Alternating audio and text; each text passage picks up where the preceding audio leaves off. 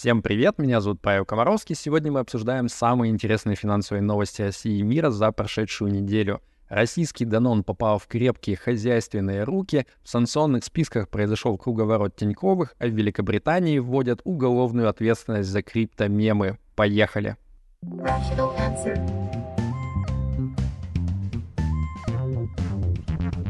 Rational answer. На прошлой неделе прошло последнее летнее заседание Центробанка, и вот с какими итогами. Э, ключевая ставка после долгой паузы в полтора года была поднята, наконец, на 1 процентный пункт сразу вверх, до 8,5% годовых, э, во имя борьбы с растущей инфляцией. Ну я что хочу сказать, э, всем, кто успел набрать длинных и дешевых ипотечных кредитов под низкую ставку, мое почтение — также Центробанк вводит новую фишку под названием зеркалирование расходов ФНБ, то есть Фонда национального благосостояния. И теперь вот каждое раскупоривание этой ФНБшной кубышки для текущих расходов будет сопровождаться продажами юаней со стороны Банка России. А, причем Набиулина говорит, что это вот не для поддержания курса рубля делается, но тем не менее для укрепления рубля это, наверное, позитивный фактор. И, наконец, э, на пресс-конференции у Эльвиры Сахибзадовны наконец-то спросили, а, а что, вы правда запретили всем гражданам России, независимо от того, где они вообще живут, а, покупать и продавать любые зарубежные ценные бумаги на иностранных брокерах? И Эльвира Сахибзадовна твердо и четко ответила, да мы сами хз, если честно, пытаемся пока разобраться. Лол, давайте следующий вопрос. Да, мы знаем э, про этот вопрос, обеспокоенность инвесторов. Действительно есть э, правовая неопределенность в этом вопросе, и мы в ближайшее время внимательно проанализируем разные варианты и предложим решение для того, чтобы у инвесторов появилась эта определенность.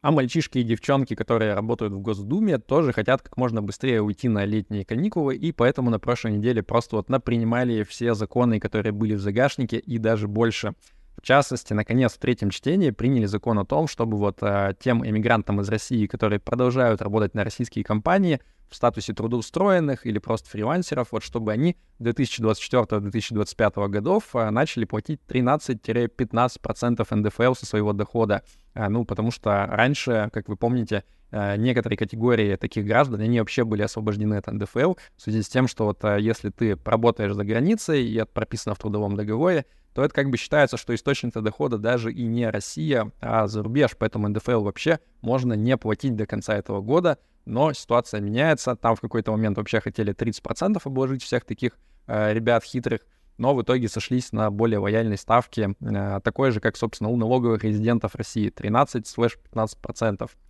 Далее, Госдума узаконила на постоянку для россиян право на кредитные каникулы. Если вы взяли потребительский кредит в банке, и у вас резко вдруг э, упали доходы на 30%, то можно прийти в банк и сказать, что можно я не буду платить до 6 месяцев, но при этом проценты на, сам, на само тело долга не будут продолжать начисляться. Так что, уважаемые господа инвестиционные лудоманы, которые сразу представили идеальную схему, где они берут бесплатное плечо в банке и на него трейдят неистово на бирже, вот, к сожалению, такая схема работать не будет. И к новостям мобилизации на прошлой неделе вышло много всяких новых новостей в воинских законах. Это значит, что пришло время для нашей традиционной рубрики «Разбираемся с Кириллом Крушуновым из адвокатского бюро КИАП. Что вообще произошло?» Итак, во-первых, Госдума приняла закон о повышении возраста при, э, пребывания в запасе. Э, если раньше солдаты, матросы, сержанты, старшины, прапорщики, мичмены пребывали в запасе максимум до 50 лет, то сейчас поднимают до 55 лет возраст их пребывания в запасе. Почему это важно? Чем дольше ты сидишь в запасе, тем тебя, соответственно, дольше можно мобилизовывать при желании. То есть вот на обычный призыв срочный это не влияет, а вот на мобилизацию влияет «будь здоров как». Если же вы попадаете в эвакуатор вот в этот промежуток между 50 и 55 годами и успеваете выйти до начала 2024 года из запаса, то, к счастью, обратно вас туда засовывать не будут, и на том спасибо. Во-вторых, э, со срочным призывом тоже какие-то вот прям совершеннейшие приколы обнаружились. Прям вот классическая многоходовочка. Сейчас я вам расскажу, что происходило. Значит, сначала, в конце 2022 года, Шойгу сказал, что что-то наши пацаны слишком молодые идут в армию, им надо возмужать сначала. Поэтому давайте срок призыва сдвинем с 18-27 лет, просто параллельно на, 3 года вперед, на 4 года вперед до 21-30 лет. А, ну, типа, окей, логично. Дальше, э, к тому моменту, когда уже инициативу оформили в законопроект и внесли в марте 2023 года, что-то внезапно оказалось, что верхняя планочка, она вот сразу скакнет, э, получается, наверх, а нижняя, она будет типа поэтапно повышаться. Э, ну окей, ладно. И вот просто вишенка на торте на прошлой неделе депутат Картополов сказал, что, значит, уж очень 18-летние пацаны просятся в армию, и поэтому комитет э, Госдумы по обороне, он будет, э, он, значит, одобрил идею о том, что вообще нижнюю планку не поднимать. И в итоге получается, что, судя по всему, призыв будет с 18 и до 30 лет. Такая вот э, штука. Даже не знаю, что тут комментировать. И, наконец, в-третьих, депутаты предложили увеличить штраф за неявку в военкомат э, примерно в 15 раз с 3 тысяч сразу до 50 тысяч рублей – а за неоказание содействия э, военкоматам при мобилизации, так и вообще бахнуть сразу штраф в 500 тысяч рублей. И мне хочется сказать, ребята, может, вы как-то там между собой договоритесь, а то, получается, у одного там какие-то мифические очереди 18-летних э, штурмуют военкоматы, чтобы в звездный десант записаться от неуемного желания служить. У других почему-то надо поднимать, наоборот, штрафы за неявку в военкомат. Типа, как-то это все не стыкуется между собой, и сдается мне, как в том анекдоте, одна из черепашек как будто бы чего-то не договаривает. И продолжая тему странных законопроектов, Минцифры предложила на прошлой неделе приинтереснейшую идею. Давайте, говорят, обязуем бизнесы и госструктуры передавать всякие разные данные про людей в специальную государственную единую базу данных, ну там финансовые данные, вот это все. Зачем? Чтобы потом на этой гигантской базе данных можно было тренировать нейросети. В общем, я знаю, о чем вы подумали, но не беспокойтесь, там все будет максимально защищено. Значит, во-первых, э, ну, естественно, это государственная база данных, ее там всякие ФСБшники будут контролировать, и взломать ее будет просто невозможно.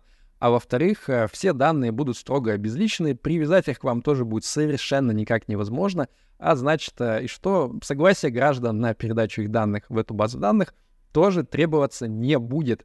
В общем, ребята, помогите Дашеньке понять, а что здесь вообще может пойти не так. Кажется, все максимально безобидно и без рисков, правда? 20 июля Великобритания вычеркнула из своих списков Олега Тинькова. И, судя по всему, мы наконец узнали вот этот вот самый э, рецепт э, превращения в мифического хорошего русского. Записывайте. Э, во-первых, надо избавиться от всех бизнесов России. Во-вторых, публично осудить войну. Ну и в-третьих, за вас должен впрячься Ричард Брэнсон. Ну, вроде достаточно несложно, да. И почти одновременно вышел новый санкционный список от штатов, куда, наоборот, вписали Тинькофф банк. Получилась своего рода такая вот трекировочка выходит. А, помимо Тинькофф в список США попали также Банк Солидарность, Волкобанк и Юнистрим. А, последний рулит одноименной платежной системой, так что вот а, простым, удобным и легким переводом валюты через этот самый Юнистрим, судя по всему, можно помахать рукой. Сам Тиньков таким санкциям готовился заранее. Говорят, что типа ничего страшного, у нас все схвачено. Клиентов Тиньков инвестиций вроде как заранее уже перевели на какое-то специально неподсанкционное лицо юридическое. Разве что вот карты Union Pay, а, они все перестанут работать, ну, точнее, уже перестали работать к тому моменту, как вы будете смотреть это видео. Что немного странно, Union Pay — это же китайская платежная система, и типа вся фишка этих карт была в том, что вот типа, ну, китайцы, они же нас не кинут, но почему-то каждый раз, когда банк вносит э, в санкционные списки, эти все карты Union Pay за границей, за территорией России перестают работать. Непонятно лично мне, но, видимо, так оно работает. Из физлиц, э, внесенных в санкционный список США, самой яркой фигурой стал э, Алексей Кудрин. Э, в конце прошлого года он перешел э, в Яндекс из правительства. И вот причина попадания в список называется «Работа в технологическом секторе российской экономики». Как говорится, как сказать Яндекс, не говоря Яндекс. А, ну и сдается мне, что вот после такого шага очередь желающих выкупить Яндекс, она сильно поуменьшится, потому что там сейчас достаточно сложная ситуация. С одной стороны, вот те ребята, которые первоначально хотели э, выкупить Яндекс у иностранцев, они все не нравятся западной стороне, потому что там сплошь ребята под санкциями, им типа э, продавать компанию зашкварно.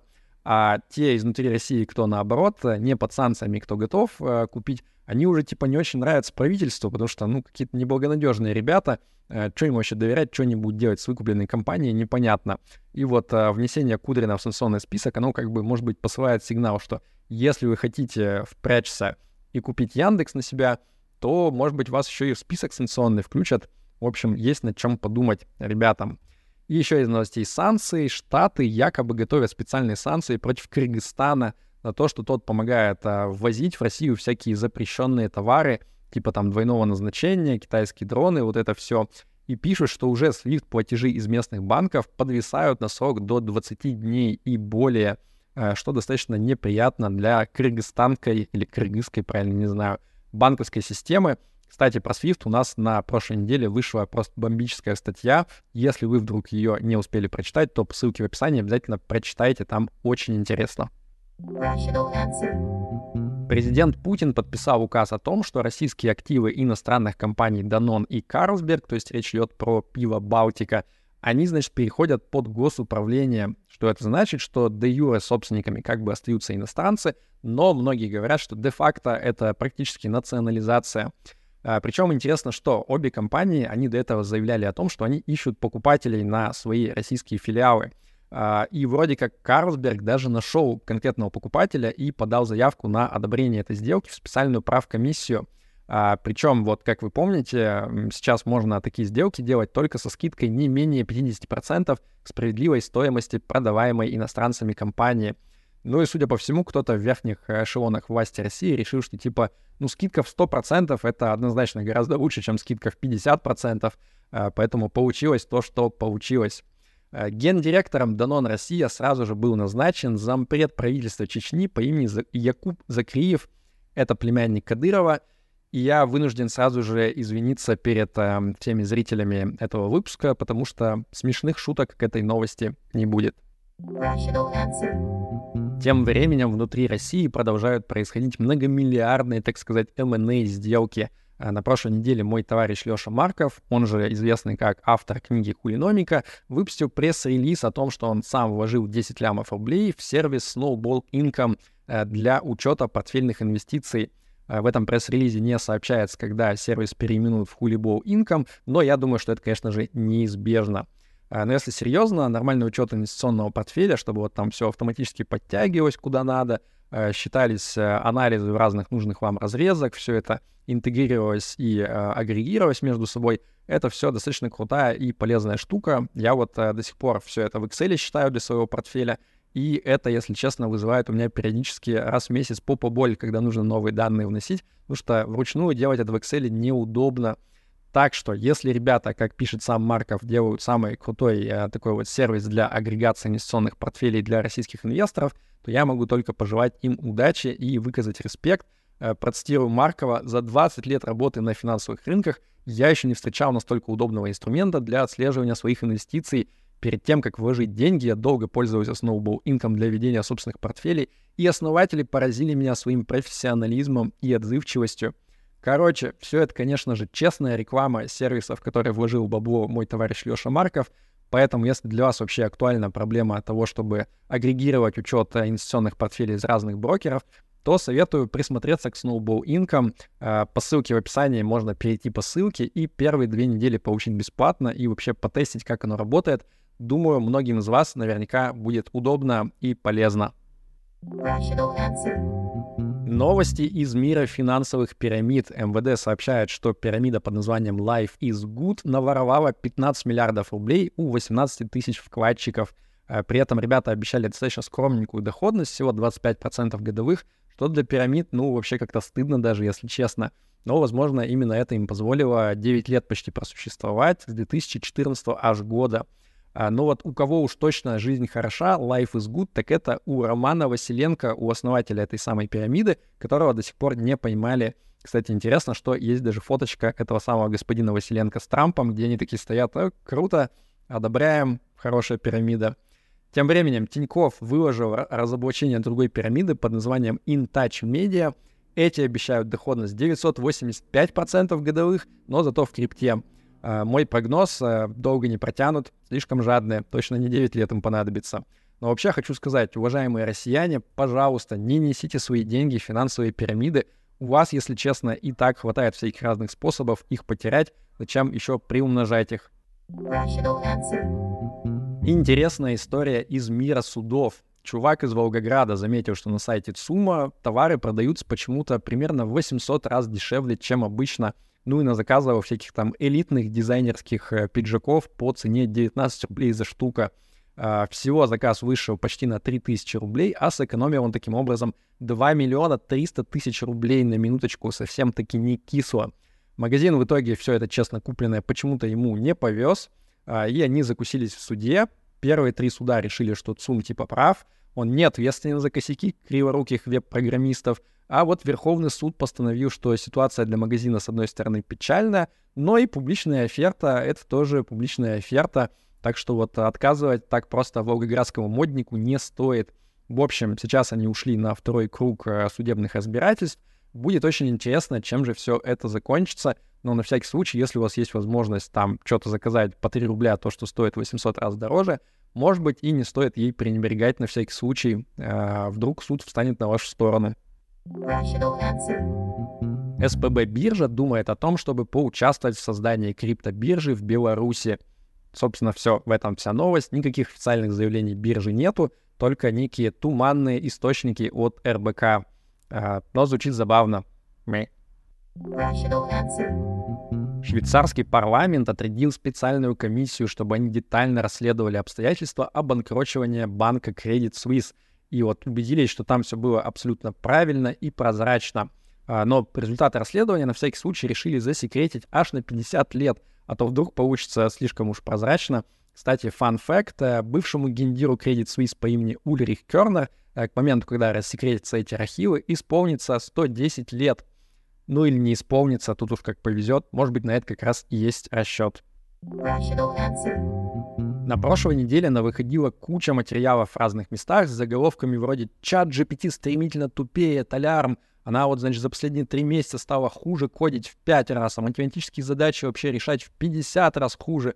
Типа там эффективность э, снизилась с 99% до 2%.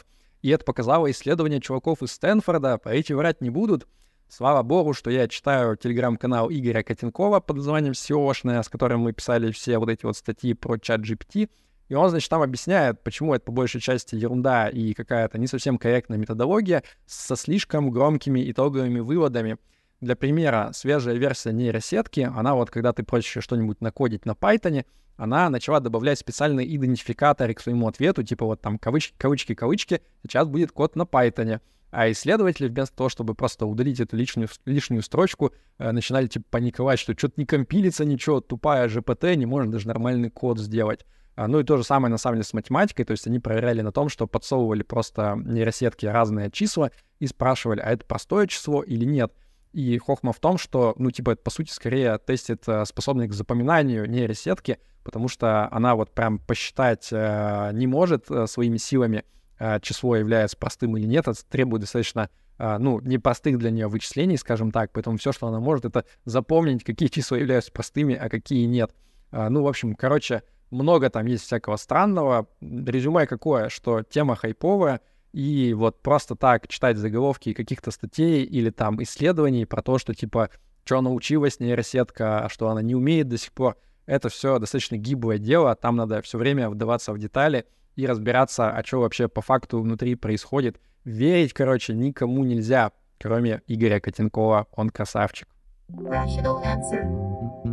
Последние полгода ребята из Apple, они демонстративно не хайповали на теме всех вот этих нейросетей, искусственных интеллектов, а тут вот Bloomberg раскопал, что все это время у них, значит, секретная разработка велась собственного искусственного интеллекта под кодовым названием Ajax, ну то есть по-русски Ajax. И вот, интересный факт. В греческой мифологии Аякс, он э, кончил чем? У него полностью отлетела кукуха, он попытался всех убить, а когда это не вышло, он просто взял и Роскомнадзорнулся. И у меня вопрос, а, собственно, к Apple. Ребята, вы на что вообще хотите намекнуть таким названием? Хотя, с другой стороны, зачитаю вот из Википедии. Из крови Аякса вырос алый цветок гиацинт, на лепестках которого, согласно легенде, можно увидеть буквы AI. Просто какие-то скрытые смыслы на уровне бог. Респект, Тим Кук. FTX чуть было не спас человечество от вымирания, да помешали женщины — юристы банкротящейся криптобиржи FTX, они подали новый судебный иск против Сэма Бэнкмана Фрида. И они вот там говорят, что он, значит, оплачивает своих адвокатов за счет 10 миллионов баксов, которые он выкачал из FTX и своему отцу коварно подарил. А это значит, что нужно эти деньги отобрать и поделить. Ну, то есть буквально поделить между обманутыми кредиторами FTX. И вот в этом иске есть любопытные подробности. Всплыла переписка Габриэля Бэнкмана Фрида, это младший брат Сэма, с одним из топ-менеджеров FTX. И он там что предлагает? Купить целиком страну, страну Карл под названием Науру. Это такое карликовое островное государство в Тихом океане. И вот на этом острове сделать бункер для эффективных альтруистов.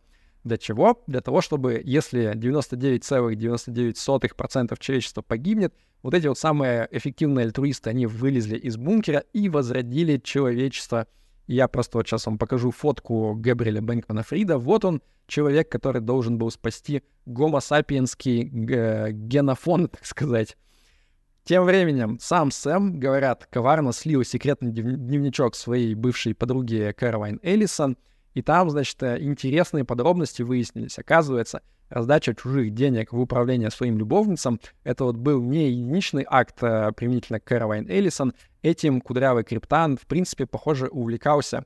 А, собственно, вот помимо Кэролайн, которая рулила криптофондом, хедж-фондом Аламеда, он еще и вагонами начал отгружать бабло в фонд Модюла, которым, как вы догадались, тоже его бывшая управляла, только другая уже.